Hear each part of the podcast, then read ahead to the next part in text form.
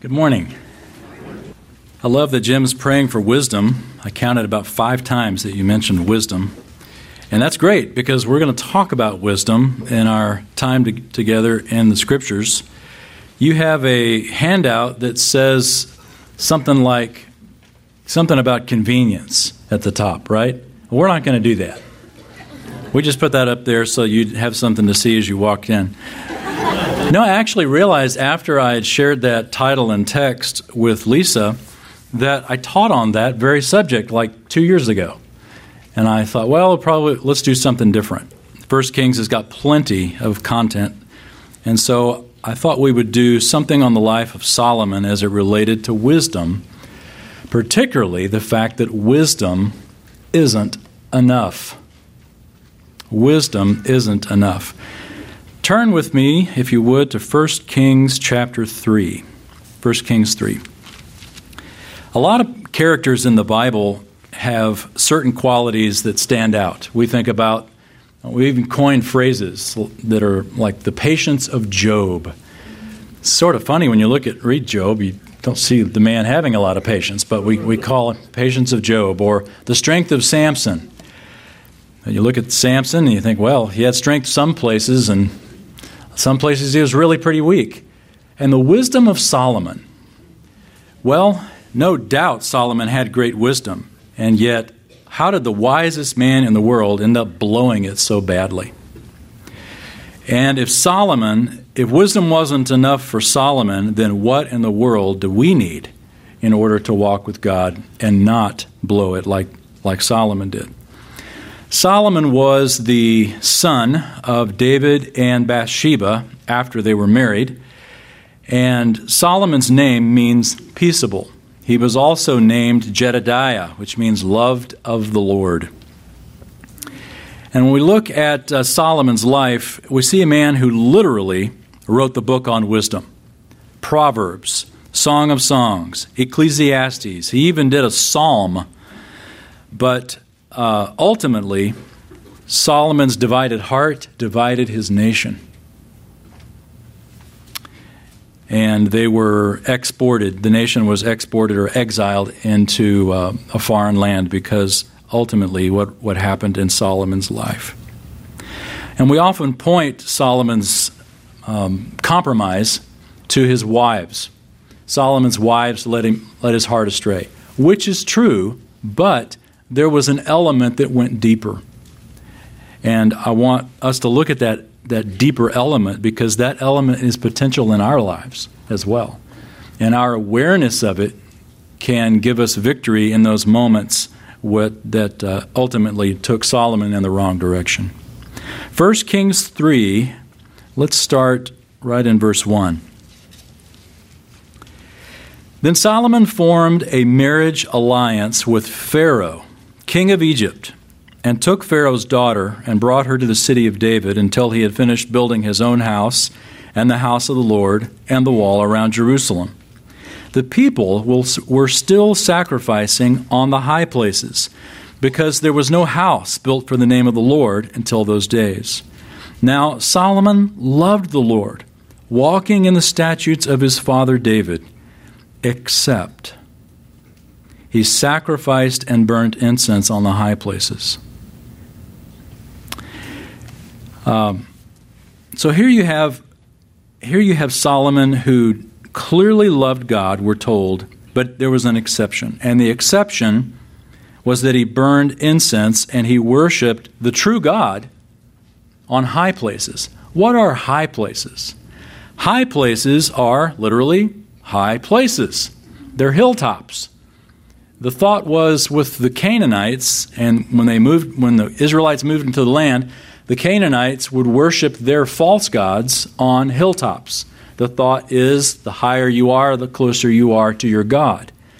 And the Israelites sort of adopted this mindset of, of worshiping the true God on hills. The problem was that God told his people back in Deuteronomy, you should only worship where I tell you not just any and everywhere. You only worship where I tell you. And initially that was in Gibeon, and once, once Gibeon was sacked, it was Jerusalem. But here we have Solomon Solomon's example leading his people also to sacrifice on various high places. Well, this was an exception to Solomon's pure devotion to the Lord, and yet God was still amazingly gracious to Solomon. Look at verse 4. The king went to Gibeon to sacrifice there, for that was the great high place. Solomon offered a thousand burnt offerings on that altar. In Gibeon, the Lord said to Solomon in a dream at night, and God said, Ask what you wish me to give you. Then Solomon said, You have shown great loving kindness to your servant David, my father, according as he walked before you in truth and righteousness and uprightness of heart toward you. And you have reserved for him this great loving kindness, that you have given him a son to sit on his throne, as it is this day. Now, O Lord my God, you have made your servant king in place of my father David. Yet I am but a little child. I do not know how to go out or come in. Your servant is in the midst of your people, which you have chosen, a great people who are too many to be numbered or counted. So give your servant an understanding heart to judge your people, to discern between good and evil. For who is able to judge this great people of yours? It was pleasing in the sight of the Lord that Solomon had asked this thing.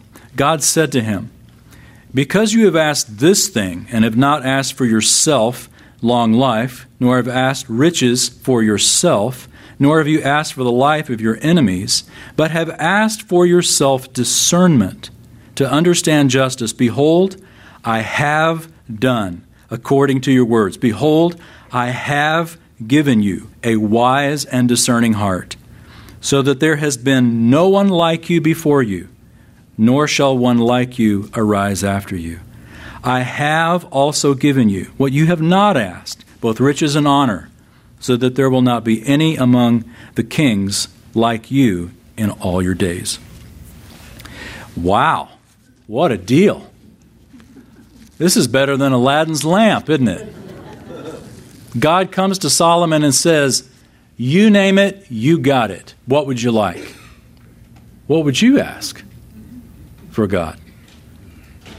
Solomon's most defining moment, one of the great moments in his life, he had the courage to realize I don't have what it takes. I need wisdom. I have the, uh, the incredible privilege of following the great King David uh, and I don't have what it takes. I am young. I don't know how to go out or come in. In other words, I don't know how to do this job, Lord. You have given me the, the job to be king over your people, but I need wisdom. I need discernment. I want to do it right. Help me. And God tells him, Because you've asked for this, and you've not asked for something selfish, in other words, he says, You haven't asked for yourself this or yourself that I'm going to give you exactly what you've asked. Not only are you going to be wise, but you are going to be the wisest. You are going to be the wisest king. No one before you is ever going to be this wise. No one after you is ever going to be this wise. You were going to top them all, Solomon. And then, and then to boot, the Lord says, Oh, and I'll also make you rich. What an amazing scene this was. And the irony is that here we have Solomon at a high place when God, um, when God came to him. You can go to Israel today and stand on a hill called Nebi Samuel. It's a very high hill. It's the hill that the Crusaders made it to, made it that far at the first crusade. They made it to Nebi Samuel and they could see Jerusalem. It's called Mount Glory. They call it Mount Glory. Today, there is a Jewish synagogue on it. There's also a former mosque, and it kind of goes back and forth. But at the top, there's this beautiful balcony that allows you to look off into the, the plateau of Benjamin, this beautiful flat tableland that was the envy of the Old Testament histories. And right below you, from Nebi Samuel, is the hill of Gibeon. Gibeon had an interesting history. If you just think back through your Old Testament, even before this point, Gibeon has shown itself in the, in the scripture. It first showed itself when Joshua came into the land. You remember, it was the people of Gibeon that faked Joshua out. They came to Joshua and, and they realized, wow, Joshua's conquering everybody. He's going to conquer us too. So they put on old clothes and they put on old sandals and they found old moldy bread and they went to Joshua and say, "We've come from a long way away and we want to, you know, we we don't we want to have a peace treaty with you." And Joshua says, "Well, what if you're here in the land?" He says, "Oh no, no, we're not. No, look at our bread." And Joshua was more convinced by what he saw, and the fact the text even says that, that they did not inquire of the Lord. So he made a treaty with them, and he shouldn't have. He should have clobbered them, but he didn't. And that ended up being a, a compromise. Gibeon was a place of compromise. It was a place where the, the right thing was known, but it wasn't followed. Not long after that, in the time of David, just before David became king, you had uh, two different armies that sat by the pool of Gibeon the army of David's men and the army of those from the time of Saul. And they were bored, as men without direction can be. What shall we do? Hey, let's have a couple of the guys get up and fight. Well, a couple of guys turned into a, a barroom fight, and it ended up being a terrible event where a lot of people were killed. That was at Gibeon. And now you have Solomon at Gibeon, and he knows the right thing to do. God gives him wisdom. And notice God, what God tells him, though. And the verb tense I tried to emphasize as I was reading it because it's very pertinent. God says, I have given you, I have already given you, verse 12, a wise and discerning heart. In other words, it's done. You are that man now. Solomon wakes up, the wisest man in the world, and we won't read the text, but the text goes on after this to give an example of how Solomon didn't have to learn this wisdom. He had it, God gave it to him. Immediately, he makes this judgment that, in, that, uh, required incredible wisdom in verses uh, 16 through 28. So, but right after this, notice in verse 13, he says, I've given you wisdom, I've given you uh, wealth. But now notice verse 14. God continues and tells Solomon, If you walk in my ways, keeping my statutes and commandments as your father David walked, then I will prolong your days. Boy, that is so important. What's important about that is the first principle that we can draw from our text, and it's by simple observation from the text. God has told Solomon, You are wise. Now, verse 14, if you walk in my ways, it'll be good for you. And here's the principle God sees a difference between a wise heart and an obedient one. Wisdom isn't enough. God sees a difference between a wise heart and an obedient one. God told him, I have given you wisdom. Then he says, Now if you'll walk in my ways, then I will prolong your days. It takes more than wisdom, it takes an obedient heart. A.W. Tozer said this The devil is a better theologian than any of us, but he's still a devil. Oswald Chambers said this Never try to explain God until you have obeyed him. The only bit of God that we understand is the bit we have obeyed. Very insightful. Solomon starts off great. He asks for wisdom. God says, That's great, Solomon. You got it. Now, here's something I won't give you. You're going to have to choose. Obey. Match wisdom with obedience. Does he do it? Well, let's look. Turn to next couple of chapters over, 1 Kings chapter 6. 1 Kings chapter 6. God comes to Solomon at key points of vulnerability in his life. We know Solomon was vulnerable, what we just read in chapter 3, because Solomon admits it himself. I don't know what I'm doing. I need your help. And God says, I'll give it to you. You're now the wisest man. You've got the tools you need, but now you need to choose to obey. That was a point of vulnerability. God comes to him now in chapter 6 at another point of vulnerability. Look down in verse 11. 1 Kings 6:11. Now the word of the Lord came to Solomon saying, concerning this house which you are building, if you will walk in my statutes and execute my ordinances and keep all my commandments by walking in them, then I will carry out my word with you which I spoke to David your father. I will dwell among the sons of Israel and will not forsake my people Israel. So Solomon built the house and finished it. The house that he's referring to here is the temple of the Lord. Isn't it interesting that the Lord says concerning the house that you are building, if you will walk in my ways? That seems like we're talking about two different things. Solomon's building the house, and now God changes the subject and says, Now let's talk about you again, Solomon. And yet it really isn't two different things. What did God mean when he talked about concerning this house, if you will obey? God had something to say about Solomon's project, about Solomon's work.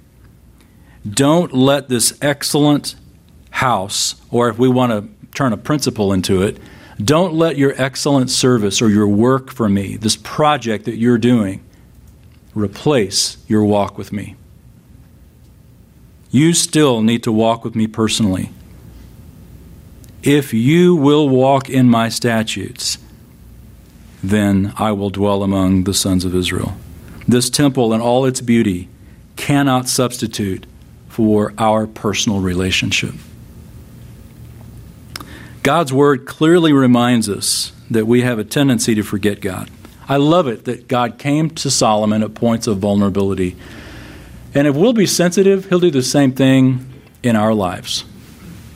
We will be at very vulnerable moments, and we can almost feel a tap on our shoulder as the Holy Spirit uh, brings a verse to mind, or we, we hear something on the radio, or we uh, hear a casual reference by somebody, by a complete stranger, and then there's encouragement.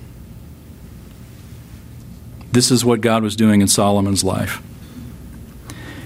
Both, both of Israel's greatest kings, David and Solomon, committed their greatest acts of unfaithfulness at the height of their prosperity.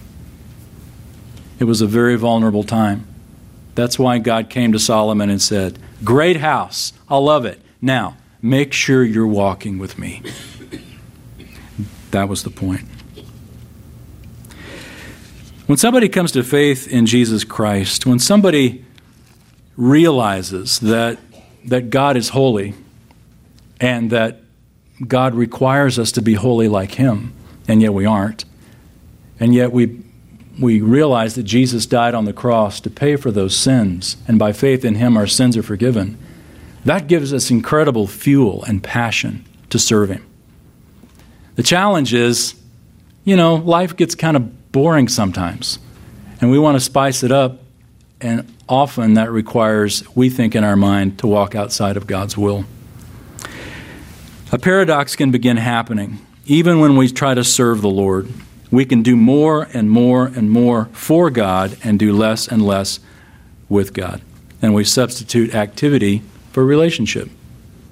You ever struggle with that? To do a lot of stuff for God, but not so much with Him? That's a big challenge for those of us who want to serve God. God gave Solomon a couple of reminders. The first one was there's no substitute for wisdom, and the second is there's no substitute uh, don't substitute activity for relationship. Wisdom doesn't replace relationship, activity doesn't replace relationship. So, had Solomon listened? Well, let's look and see. Turn a few more chapters to chapter 9, 1 Kings 9. The plot thickens.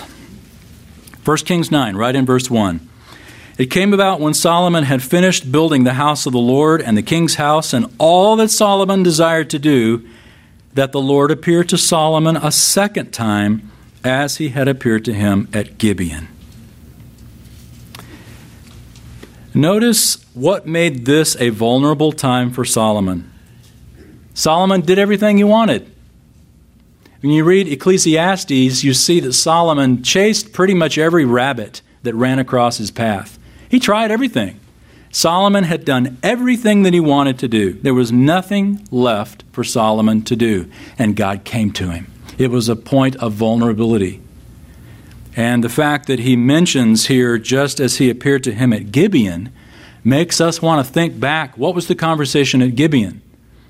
Where God told Solomon, Wisdom isn't enough. You've got to be faithful, you've got to walk with me. Notice what God said to him, verse 3. The Lord said to him, I have heard your prayer and your supplication which you have made before me. I have consecrated this house, which you have built, by putting my name there forever, and my eyes and my heart will be there perpetually. As for you, if you will walk before me as your father David walked, in integrity of heart and uprightness, doing according to all that I have commanded you, and will keep my statutes and my ordinances, then I will establish the throne of your kingdom over Israel forever, just as I promised to your father David, saying, You shall not lack a man on the throne of Israel. Well, it may be a bit of a, uh, uh, what do you call it when you give away the plot? Spoiler. Spoiler alert. Well, we know Solomon didn't didn't walk with God ultimately. That his heart was divided and ultimately he began worshiping other gods. And as a result, these multiple promises that God had given to Solomon, God said, Fine, then you don't get to be part of, of the lineage. Interesting, God's promise to David was unconditional. But Solomon's participation in that was conditional. If you read through Matthew's account of the genealogy of Jesus and through Luke's account of the genealogy of Jesus, you see two different lines. One is a legal line that leads to Jesus that goes through Solomon, but one is a physical line uh, that goes through Mary to Jesus that Solomon was not in. It was David's other son, Nathan, that was that line. So we see that Solomon, though legally, was the uh, in, in, the in the kingship or the line of the Messiah. Physically, he did not have that privilege. God took that away because Solomon didn't walk with him. But notice God brings it all back to the person of Solomon. As for you, great temple, great kingdom, but your walk with me, Solomon, is on thin ice. Don't walk away. Walk with me wholeheartedly. A vulnerable point. And the vulnerable point was Solomon didn't have anything else, no other projects to do. I've done everything I want to do. And it was a vulnerable point. And that's a great principle. You always want to have something else that you're doing for God. You never want to get to the point to say, you know what, I think I've done enough.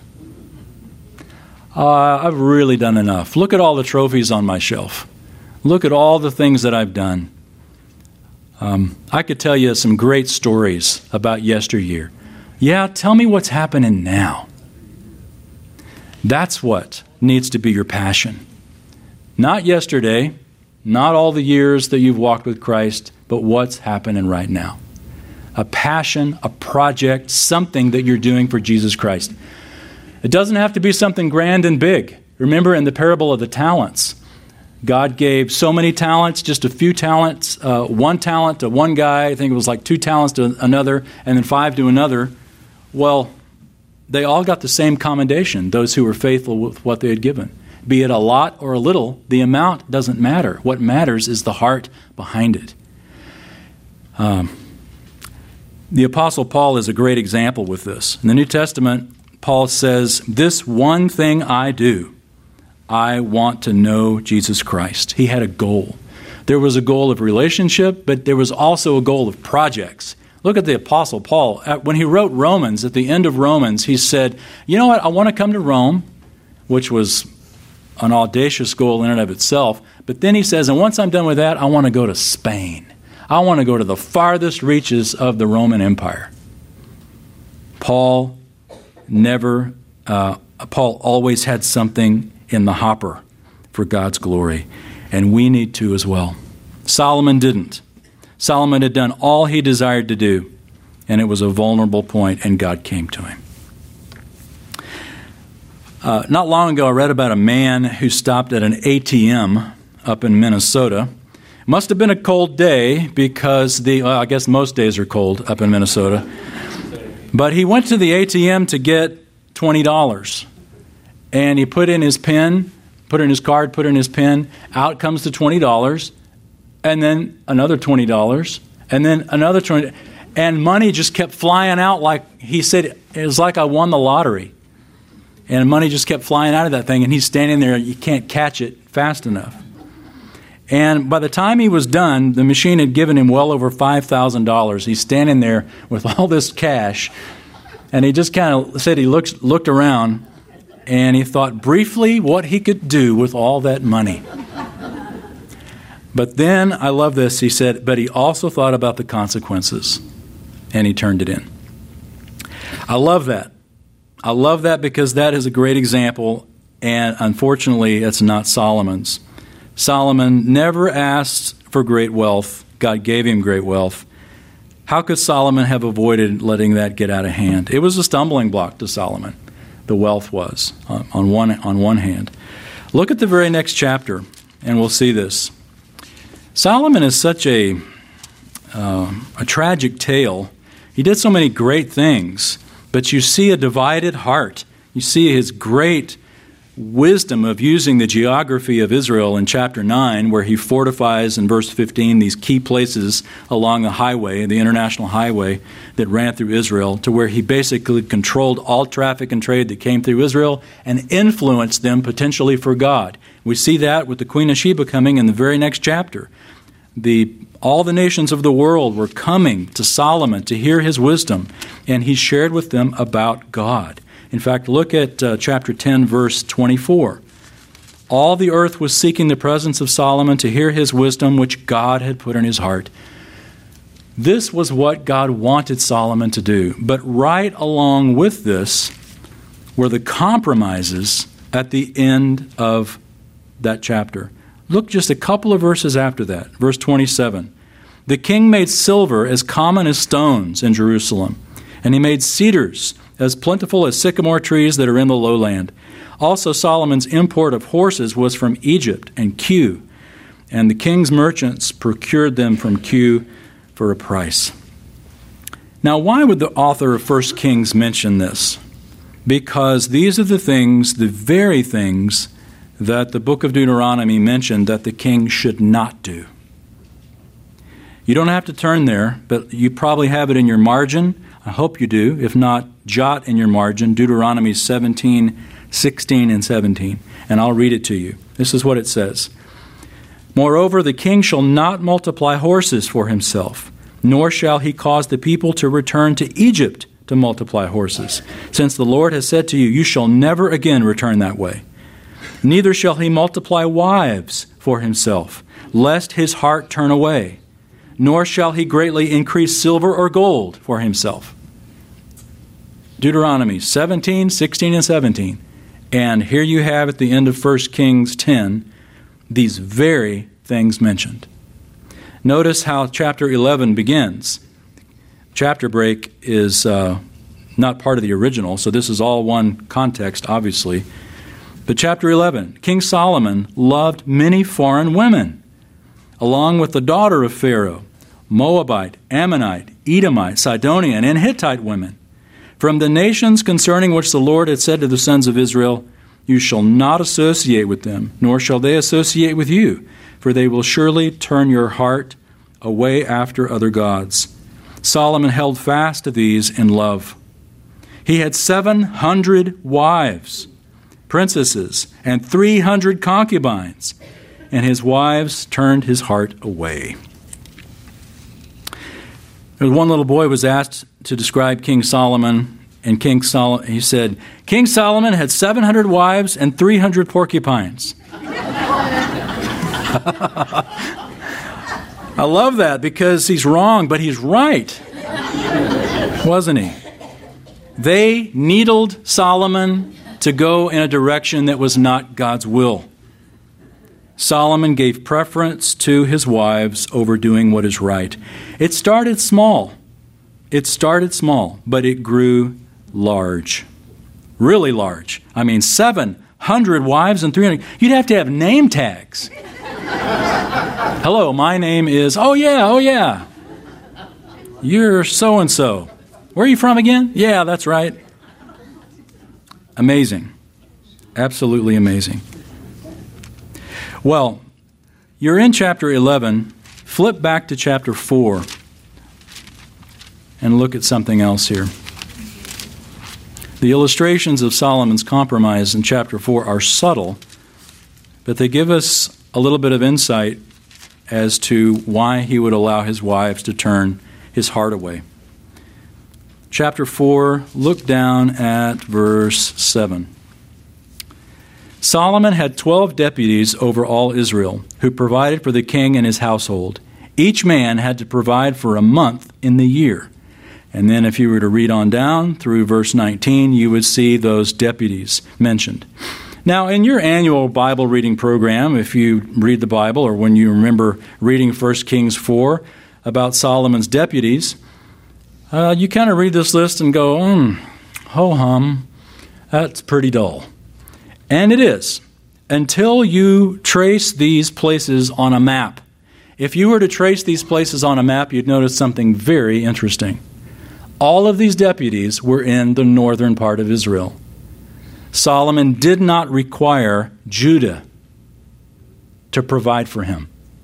He made all the other tribes do it.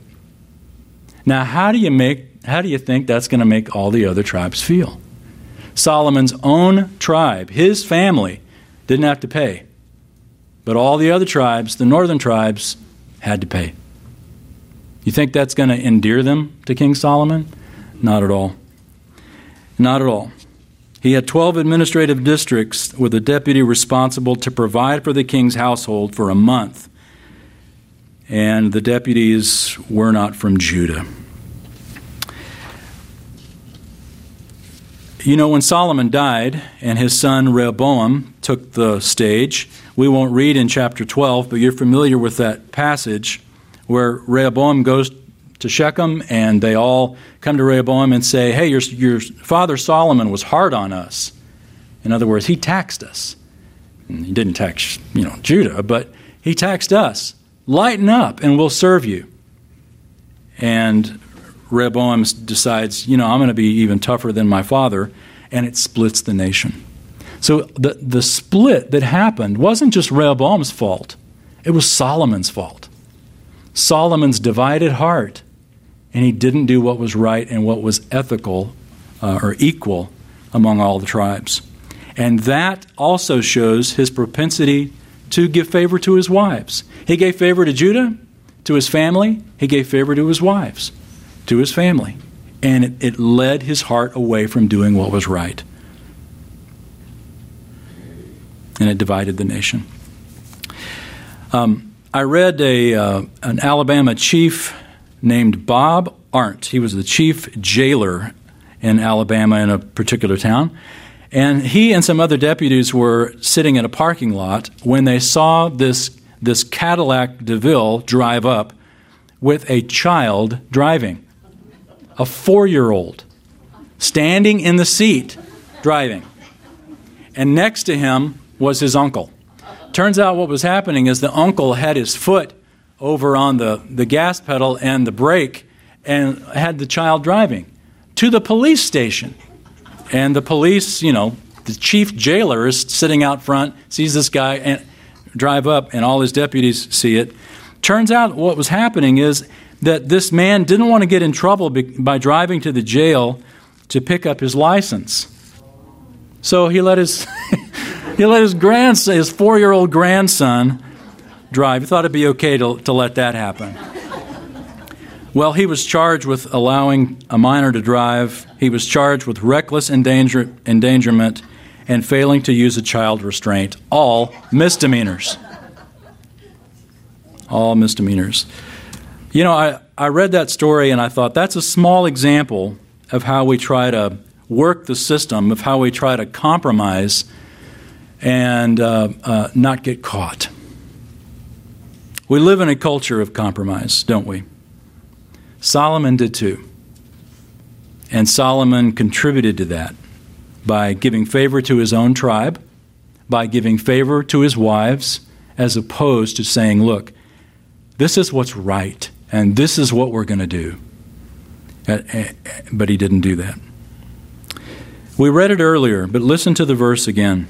Solomon loved the Lord, walking in the statutes of his father David, except he sacrificed and burned incense on the high places. Let me ask you a question, and I ask it of myself as well. Do you have any exceptions in your love for the Lord? No doubt you love the Lord. No doubt you love the Lord.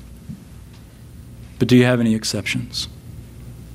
Early on, Solomon answered, Great, give me wisdom. And God said, That's great, but wisdom isn't enough.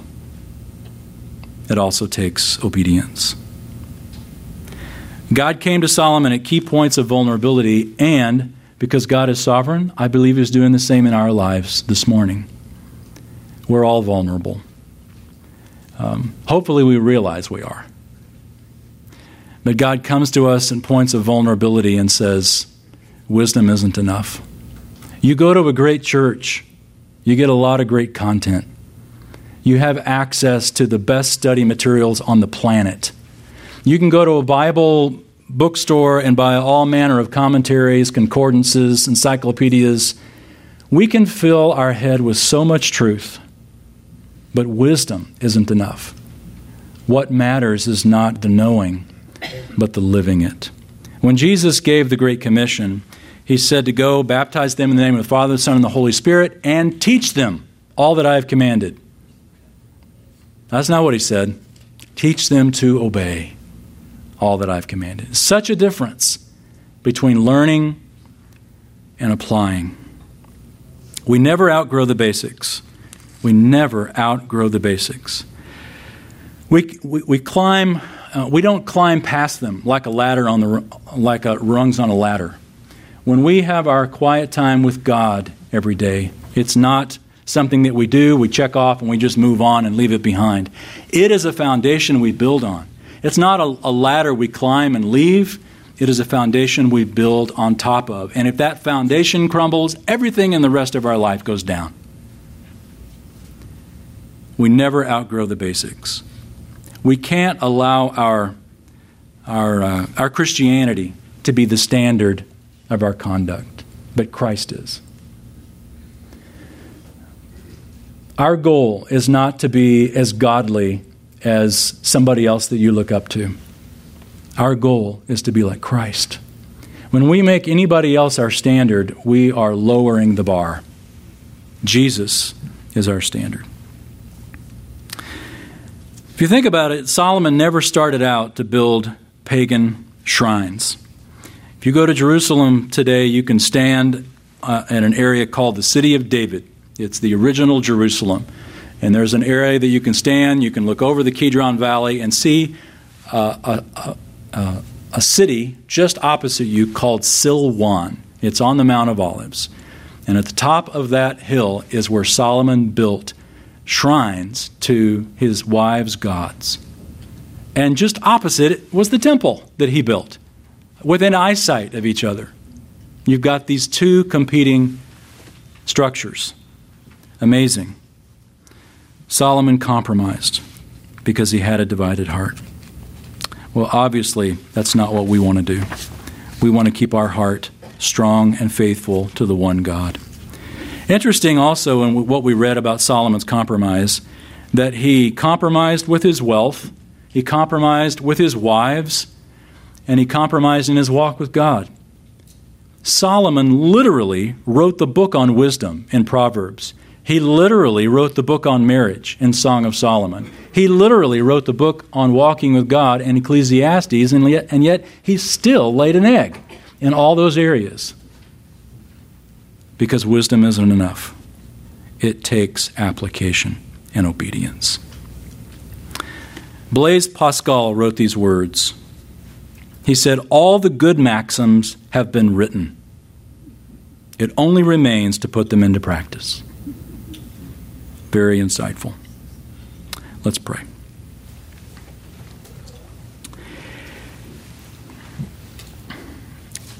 Our gracious God, thank you for showing us today that wisdom isn't enough. That our goal as we sit with our Bibles each day is not merely to learn something new, to glean an insight that gives us uh, intellectual stimulation. But our goal is to go through the content that the content may go through us.